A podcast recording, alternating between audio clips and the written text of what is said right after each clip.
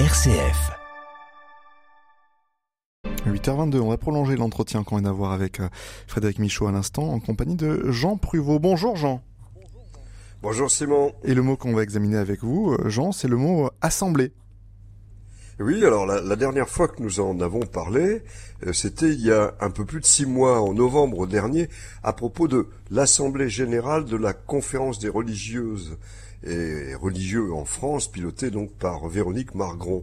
Alors évidemment, aujourd'hui, entre deux élections législatives, derrière ce mot assemblée, ben, il faut comprendre l'abréviation de l'institution française qu'est l'Assemblée nationale, formant avec le Sénat le Parlement de notre République.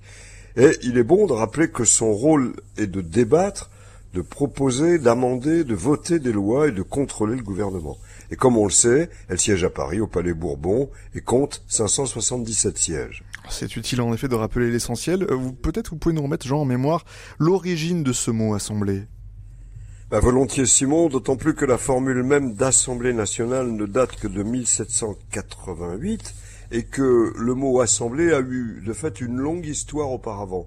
On peut même remonter à l'indo-européen, hein, cette langue d'il y a plus de 6000 ans et qui a irrigué presque toutes les langues de l'Europe.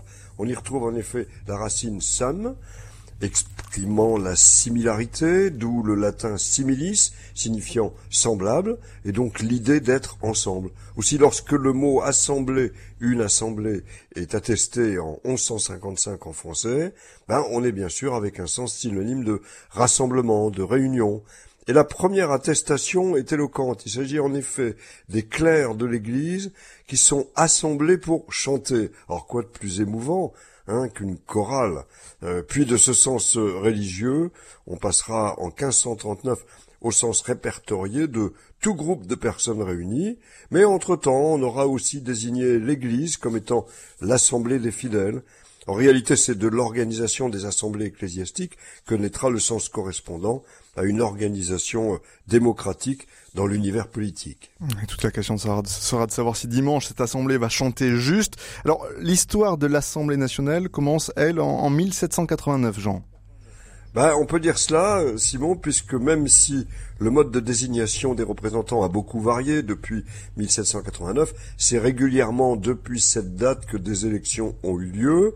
À mieux y regarder, c'est du verbe assembler avec un R qu'il faut trouver euh, donc euh, une anagramme de leitmotiv, assemblée avec un R, leitmotiv de l'Assemblée nationale où chaque parti veut se présenter rassemblé, BLE accent aigu.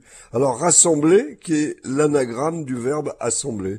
Alors la langue française est vraiment une merveille, rassembler, assembler, enfin tout ça est superbe. Merci beaucoup Jean Privot d'avoir été avec nous ce matin et rendez-vous Jean lundi à partir de 8h22. Bon week-end à vous